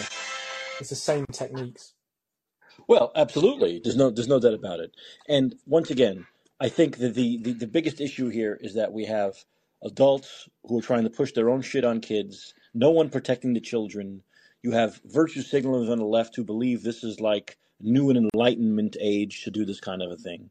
It's showing how open minded you are. And as Jamie even said in that article, if you oppose this, if you bring up these incredibly important statistics and facts that show that children are being harmed, they call you a transphobe, so you go running away with your tail between your legs. of course That- just like anti-vaxxer Yeah, this stuff will stop when people stop running away with the tail, but we get more people like Jamie coming out and exposing this stuff. And that, Mhm. that's the that's the only point as to what, when this stuff is going to actually stop. You know, people have to stop being afraid and bullied by the by the wackos on the left. That's the only way this is going to end, or it's just going to get worse, and more children are going to be harmed. I, I, you hate to see what's going to happen if this continues, right? To generations from now, right? The next generation, the generation of kids who are now harmed as they become adults. What are things? Yeah, also there's one other thing to point out about Matt Sure, go Walsh, ahead. right? No problem. Yeah. Um, he he appeared on Joe Rogan recently. Okay, now I haven't really watched the episode. I've only seen the clip, but he made he did something which you should be aware of, right? He claimed that the scale of the damage of the number of kids being harmed was large. That's his implication, but he had no data to scale it. He just said it's loads, and people then looked into that and found out the number of gender transition or reassignment surgeries that had occurred in a certain period was as low as a thousand in maybe more than one year. And actually, it's not very many, right? And this delegitimizes Matt Walsh because he should have fucking known the number. He should have known that number. If he's going to prepare to talk about statistically for an agenda, he's got to know his data. And if if that data is actually there's only 15 children a year in the USA who ever go through this since 19 uh, you know 97, right? He Yeah. should be bloody well honest about that, right? Because it would delegitimizes him immediately if he if he bends that or he gets the data wrong. Because it doesn't mean to say that the issues are not valid, even if there's only 15 kids going through it a year. Because the question is, every single one of those children need to be sure about what they're doing as best they can, that it was the right thing for them to do, and and you want to minimize the possibility that any one of those 15 children, when they're 35 years old, is suicidal because they've because they fully regret everything they did because they did it for the wrong reasons and they didn't have the right help and da da da da da da, da right. So so what what is the other risk flip side to this is to is to claim it's a much bigger societal problem than it actually is because you're reacting to the overexposure of the uh, virtue signaling side, claiming that there's thousands of children and there's thousands of people who need to be transitioned, right? When actually there's not. And, and so you think the problem is bigger than it really is. You see what I mean? There's a big there's a big self reinforcing fallacy going on there. Right. Absolutely. Absolutely. You know. And did you hear in that article? Did you hear that she mentioned uh, the cl- clinic you had in, in, in Great Britain Yeah. that was closed Yeah. down? Yeah. Look, like I think you may have touched. Um, I think you might be aware of this, but you know that in Scotland, Scotland has gone woke nuts. Have they really? Scotland's gone woke. Yeah, Oh, Scotland. Like, okay, in, in the British Isles, Scotland is literally um, de- degenerated politically.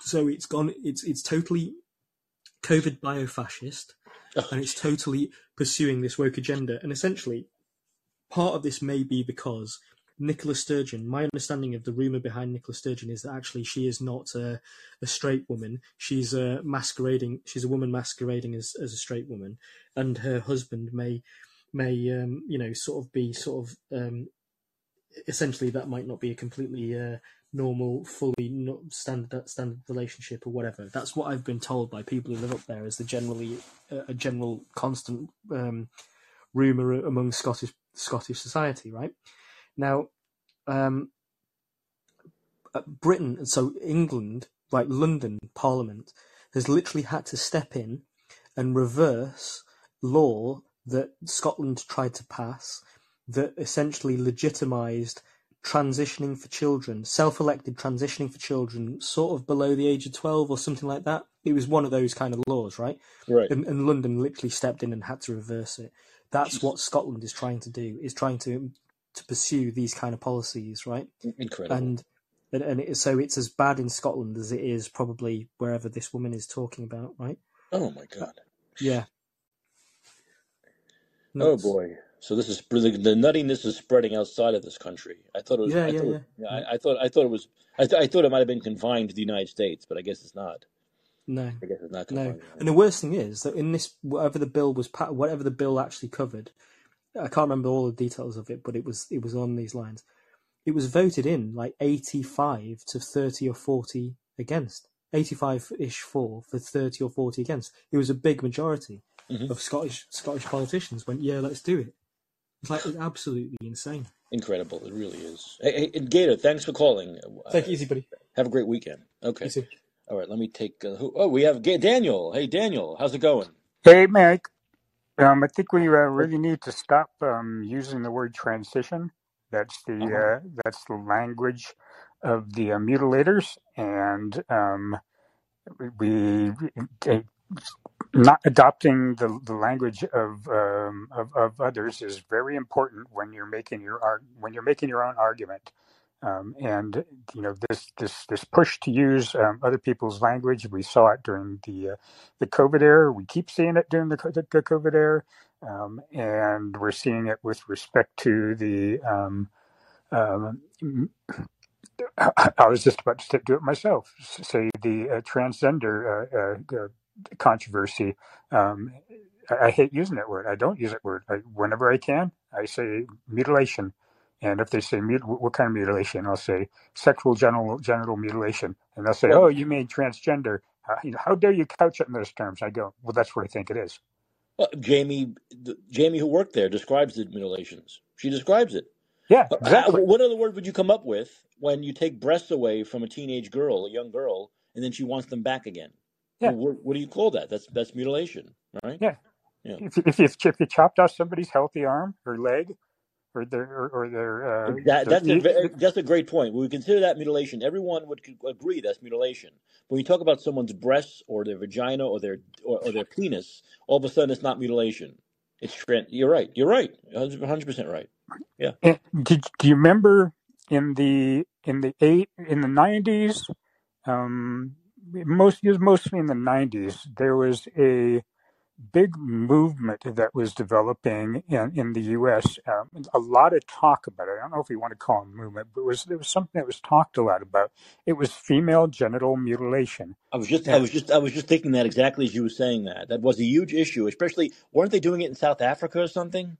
They were doing a lot in Africa, it- Right. um, not not necessarily South Africa. No, If, if, Africa, Africa, right? yeah, Not the rest of South yeah, Africa, right? Of yeah, mo- mostly Yeah. mostly in Central Africa. Right, Um, right, right, right. a- and, yeah, it was this big deal with a lot of feminists, um, in particular, picking up the issue of female genital mutilation.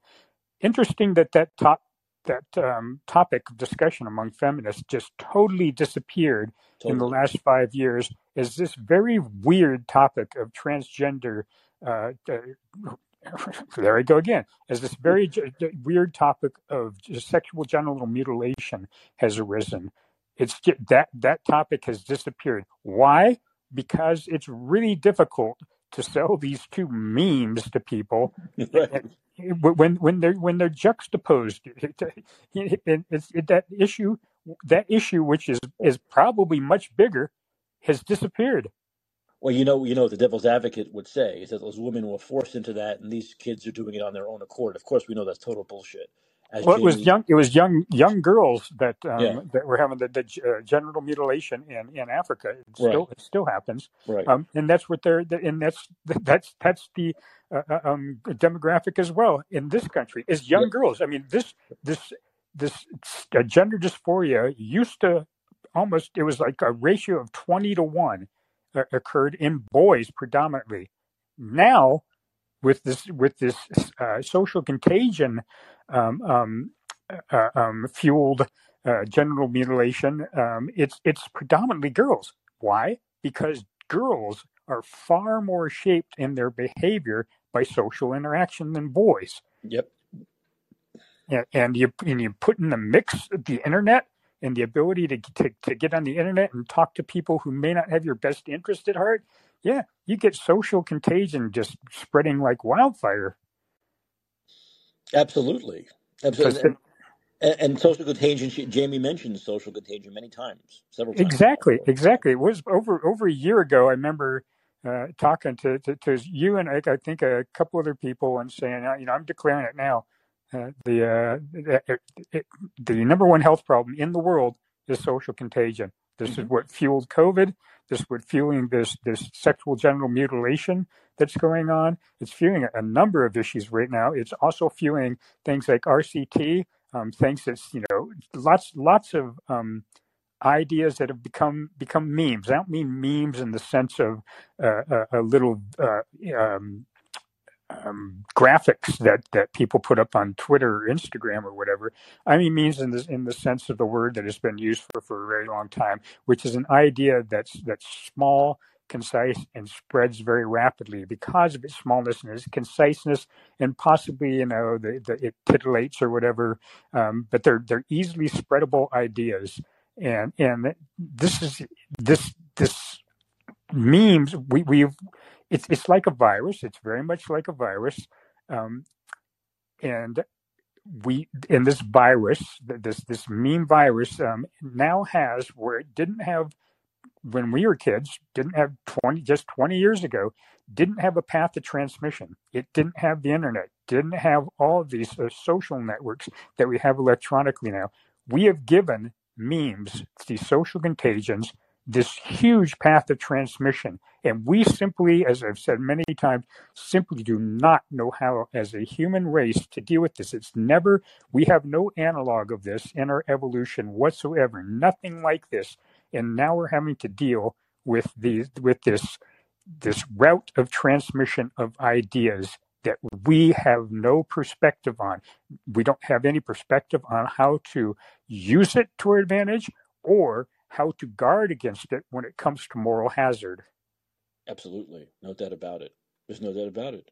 You know, and I think I, I keep on coming back to it, but I, I just I, I think that when we're, we're talking about things that now, and, like like Jamie said in that article, where once she started to speak up, right within that within that group, they wanted her out right away, right? They pretty much warned her, you you go go along with what we're doing, or she could get out. They pretty much said that, right? Shut your Yeah. mouth or get out. That's the problem. Is that's what they did to so many doctors during COVID, right? And they're doing it to so many doctors with this stuff too. There's so many doctors who aren't speaking out about this about this genital mutilation. They're not speaking out about it. So they're being silenced. They're being silenced by the mob. They're being silenced by the mafia. They're being silenced by these crazy lunatics who will just call you a homophobe or we'll call you a transphobe or we'll call you a crazy anti-vaxxer or we'll call you a trumper just to shut you up because they know they're on the wrong side of it and they can't they can't they cannot argue the facts Yeah. they can't so but we need more doctors we need more people like jamie also who speak up and aren't afraid most definitely. yeah Most definitely. And you mentioned you were talking earlier. Um, I don't know if it was. I don't think it was with Gator. and I don't know if it was with Brady or, or not. But you're talking earlier about um, experimentation. I think it, I think it was with Brady. Um, and no there's with been gator also but like the mengele thing yeah with gator yeah with Gator? Yeah. yeah There, and there's been this this weird general idea that I've been seeing it, that um, that pops up in people's language and and discussion nowadays, um, where everything is an experiment and Mhm. and they and you know i had discussion with one of my colleagues um, and, and this was early on in covid and he said well you know we're going to learn about this. We'll, we'll we'll learn the results. This is all an experiment isn't it? And i just i just screamed at him. I was so furious with him. I said "Y- y- this this is some, this this is somebody who is a, a, a professor at uh, berkeley. I just screamed at him. I said you have got to be kidding. What the fuck gives you the right or anybody else to do experiments or or support experiments like this on human beings. You, you specifically, I'm yelling at, at him at this point. I'm furious. I'm going, you specifically, of, of any of all people, should know this. Every time you do an experiment, you have to go through the IRB at this university, the Internal Review Board. You and you know how what stickler these people are for morality and ethics. You could not get you couldn't get past even suggesting doing such experiments on 10 people, let alone on our entire fucking country, entire fucking country. But here's the problem. Here's where this disconnect comes in these people's minds. They are doing it on the entire country. This is like talking to people about astronomy and as astronomically proportional sizes.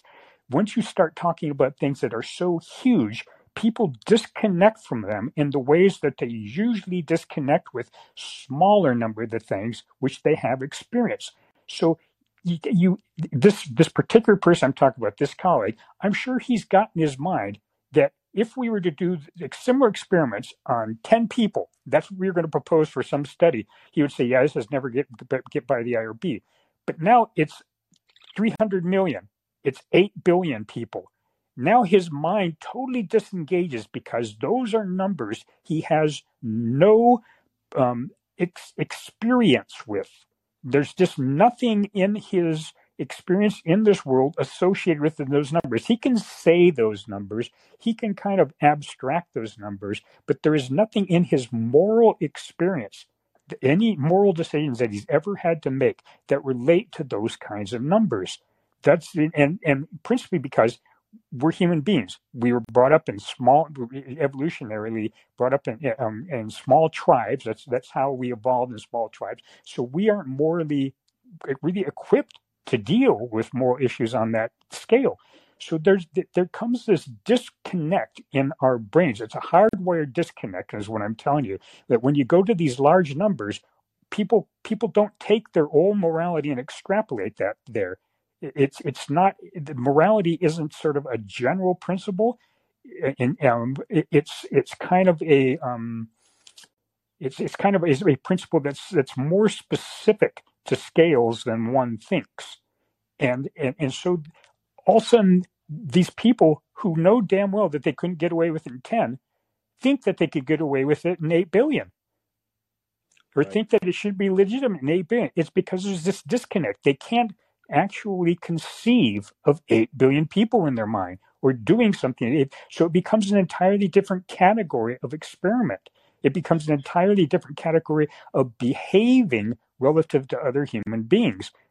It's the bizarrest thing. You, I could have before just if I knew this discussion was going to go this way with this colleague of mine and asked him, "Do you think we could do you know such and such an experiment on on ten people in our research? Something you know an, an analog to what was going on with COVID?" He would have said, "No way, Dan. We're not going to get rid of it. We're not going to be able to get that by the IRB." And then, i- i- knowing that he was about to launch launch into the COVID thing, and I would I would have said, "Well, you, you, you know, can you can you make the parallels here?" Right. Yeah. Yeah, and and he never would have he never would have thought about it, he, and he didn't think about it. It- It's yeah, it was they're the, the human beings' minds are are thing aren't they aren't these people have this strange notion of our minds as though they are these things of infinite capacity and um, um, infinite malleability with respect to um, thinking about our in, in environment on any scale, in, in time and space, etc. And they simply aren't. They're, they're our, our minds are far, far, far more machine-like than people imagine our minds to be. They imagine their minds to be these ethereal, mysterious right. things. Right. They're they're not. They're They're not. more like they're more like you know they're more like these stupid descriptions that you might see in an album cover of minds where you got gears inside your head. You know. Right. Right. Yeah. yeah. Wasn't that a what, what was that? Uh, oh shit! What Charlie Chaplin movie was that? When you see the gears moving? Modern Times? Was it Modern Times? Yeah, I don't, I don't remember, but It there's was in the many. factory. It was in the factory, and you see all those gears moving. Yeah, That's basically what you're talking about, right? yeah, yeah, yeah, yeah.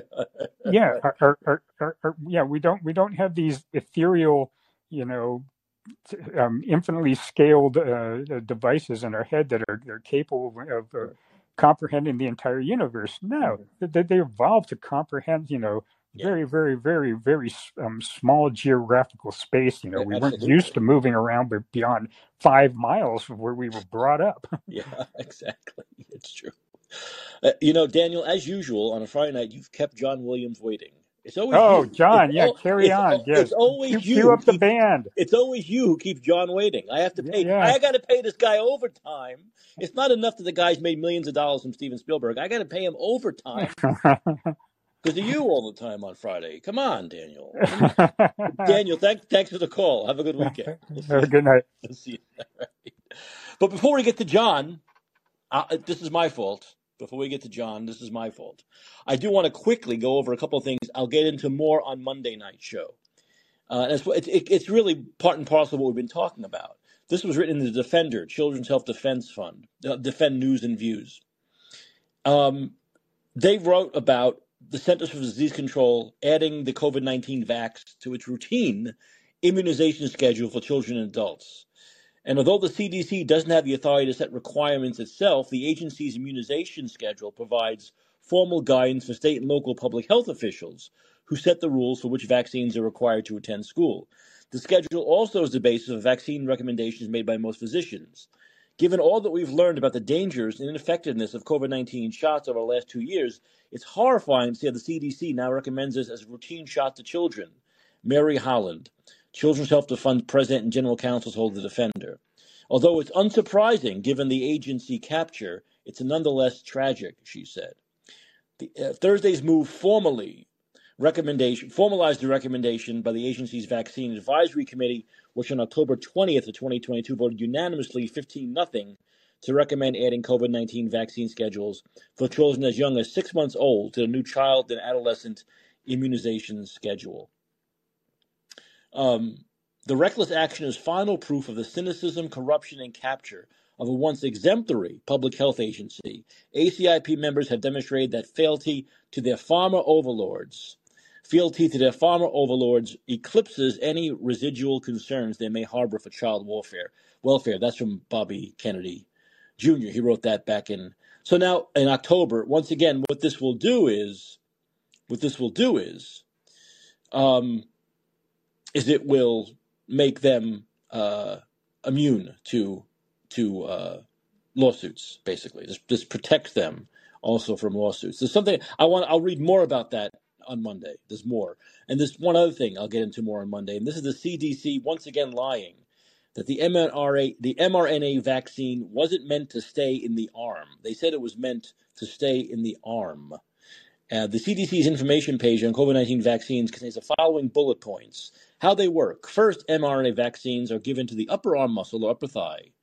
After vaccination, the, the mRNA will enter the muscle cells. Once inside, they use the cell's machinery to produce a harmless piece of what is called the spike protein. After the protein piece is made, our cells break down the mRNA and remove it, leaving the body as waste. In other words, we have long been told it, the mRNA, stays in the arm and then after having instructed the muscle cells to produce the spike, is disposed of. But we now know differently. Uh, there was a presentation on mRNA vaccination at the European Parliament, and there's a picture of it. It was posted on Twitter by Virginie Joron, a French member of the Parliament. The speaker is no less an authority than Özlem Türeci, the chief medical officer of BioNTech, the German biotech company that developed what has come to be known to most of the world as the Pfizer COVID 19 vaccination. After a closer look at Türeci's slide, which tells a very different story than that which the CDC has been telling Americans for the last two years, far from staying in the arm and entering the muscle cells at the injection site, the injection site is only the point of departure for a journey that's supposed to take the mRNA rather to the lymph nodes. The subtitle of the slide is Bringing the mRNA to the right cells, the right places. The deltoid is not the right place. The lymph nodes are. Once in the lymph nodes, a specific sort of cell, the dendritic cells, is supposed to manufacture a spike protein, here colorfully described as the wanted poster, that will help the immune system to identify the SARS CoV 2 virus in case of subsequent exposure.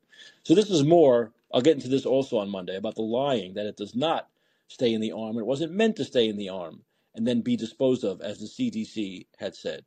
So, once again, this is more that's coming out about the lies that were told us about the vaccinations. Um, and once again, how we're harming children for the benefit, for the profit of big pharma. All right. All right. Okay. Enough enough serious stuff. Enough serious enough serious stuff. Let's get John Williams in here. John John, you're up, John. Let it fly, John. Let it fly. You ready? Okay.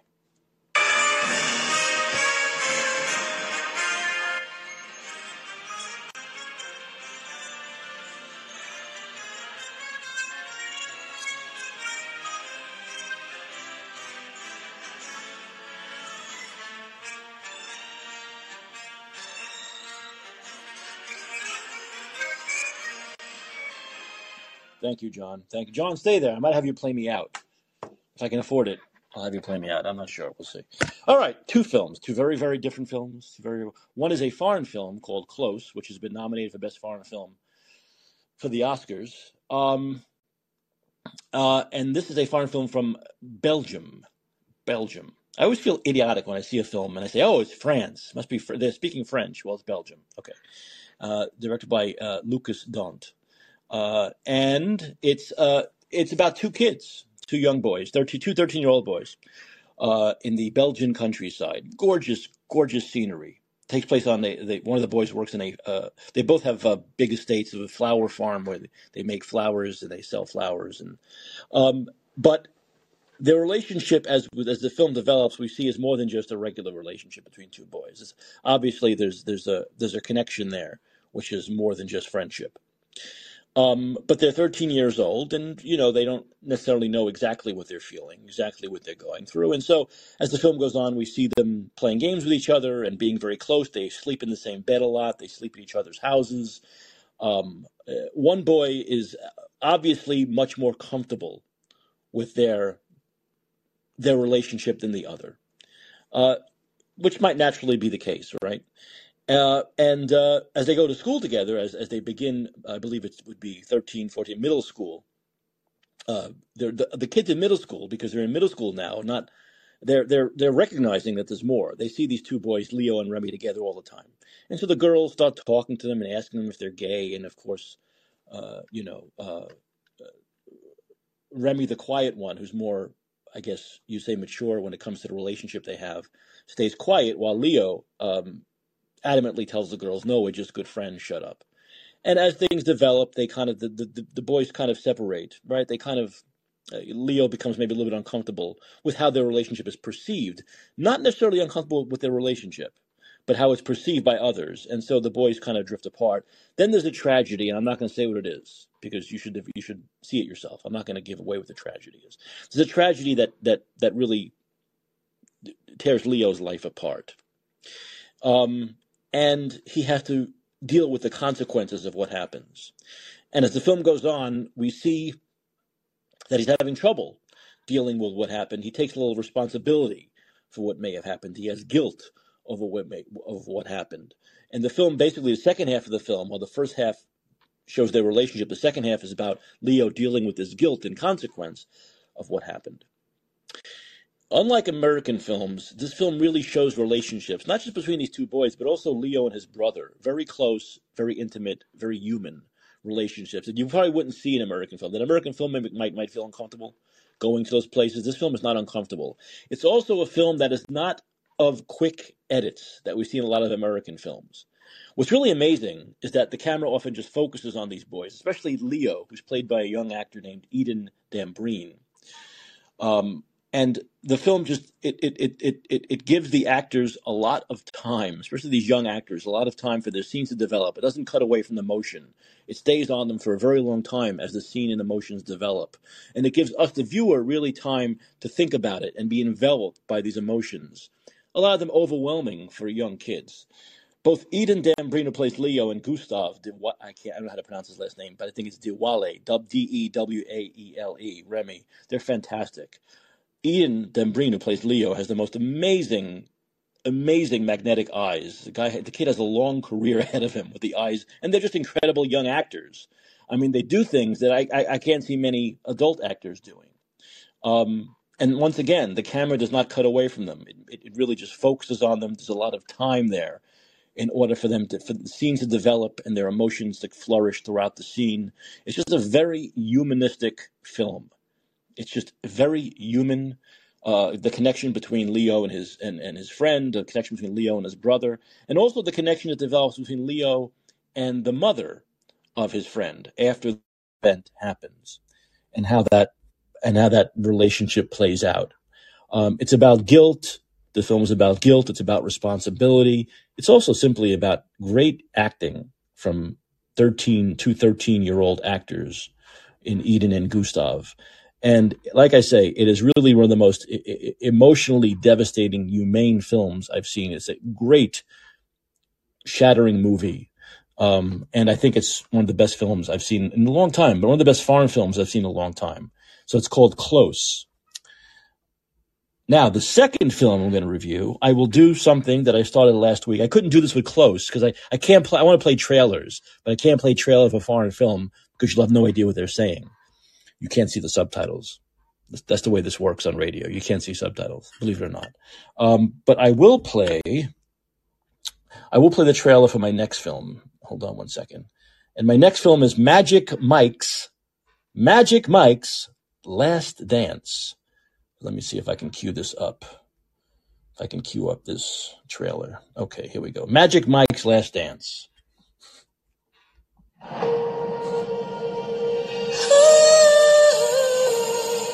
What did you want before Miami?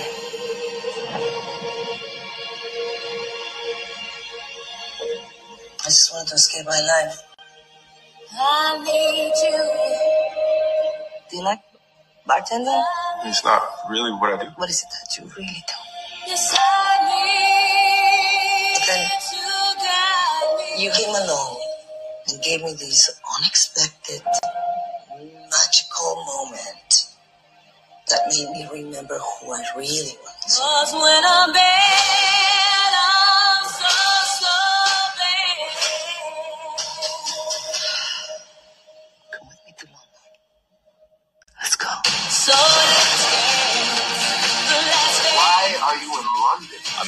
Show at this famous theater. People are numb, disconnected. We're gonna wake them up with a wave of passion they've never felt before. Hell yeah. Without further ado, I give you the visionary artist Magic Mike. So, it's my face. The real question is, why do you, huh? no one believed in me like your mom has. So what's this show about? It's the same old will she marry for love or money? So what does she pick? Love or money? The real question is, why does she feel like she has to choose? It sounds to me she just needs to let go. And some good. Maybe that as well. You're not shutting me down, not this time. You're so good at this. You're not gonna just let us give up on it. I want every woman that walks into this theater to feel that a woman can have whatever she wants, whenever she wants. Wait,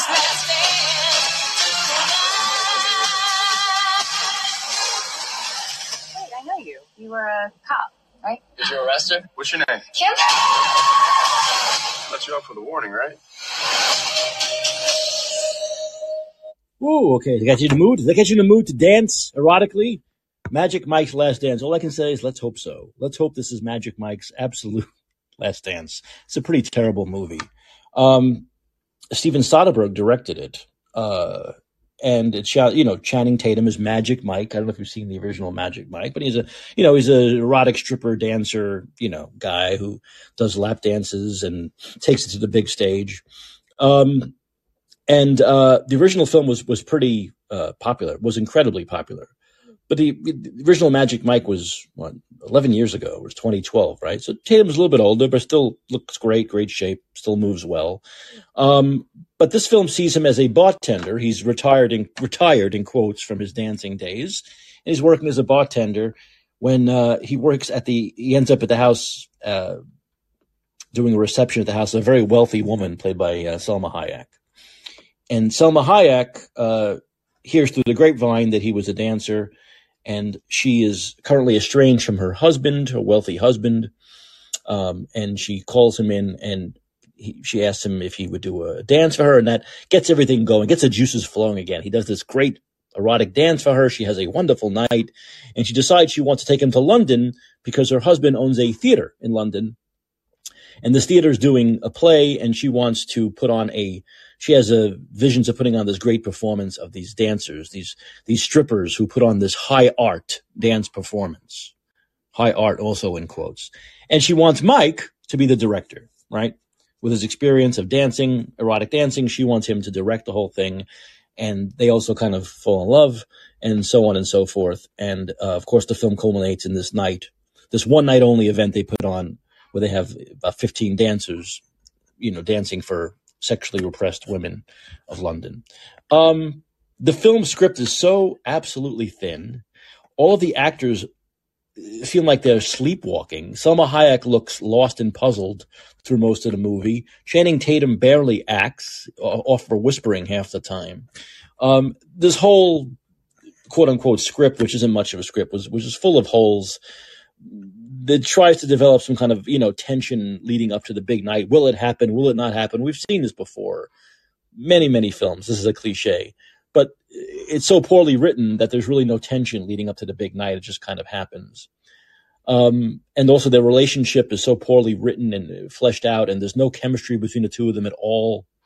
Uh, the whole film is basically just a, a series of events that's going to lead up to, you know, very well choreographed and photographed dancing sequences um, which aren't really erotic enough or don't push the envelope enough as much as they think they are. And uh, uh, culminates like the last basically 15, 20 minutes where they put on this show and we get all these very fancy staged and choreographed dance sequences of, of, of rippled, ripped up, ripped men stripping for women. It's, it's, once again, this whole film is basically just, uh, uh, out there to make money, basically. You know, try to capitalize on the first film from 11 years ago and it's as though they put zero interest into the writing, zero interest into character development, zero interest into acting. Steven Soderbergh put zero interest into directing, and what we get basically just a few fancy dance sequences in a very shallow, hollow film, um, which uh, once again is just a money making vehicle. We'll see if it works. Hopefully it doesn't, and hopefully it's Magic Mike's Last Dance because the film is pretty much a bomb. Okay, so that's two films. Close, one you should I highly recommend, and Magic Mike's Last Dance, which I do not recommend. John, are you still here? Did I talk too long? Oh, John's still here. John's a great guy. John's just a great fucking guy. All right, John, can you play me out? Thank you.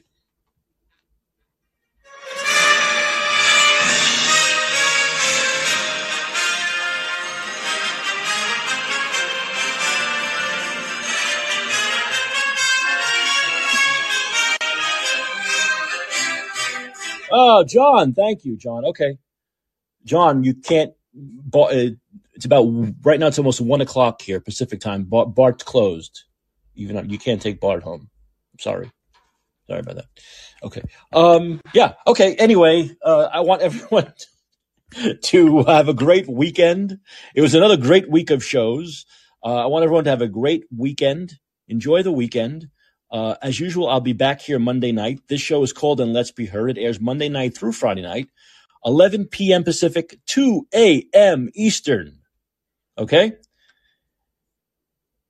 And once again, this is Mike Caccioppoli reminding you that your influence counts. Use it.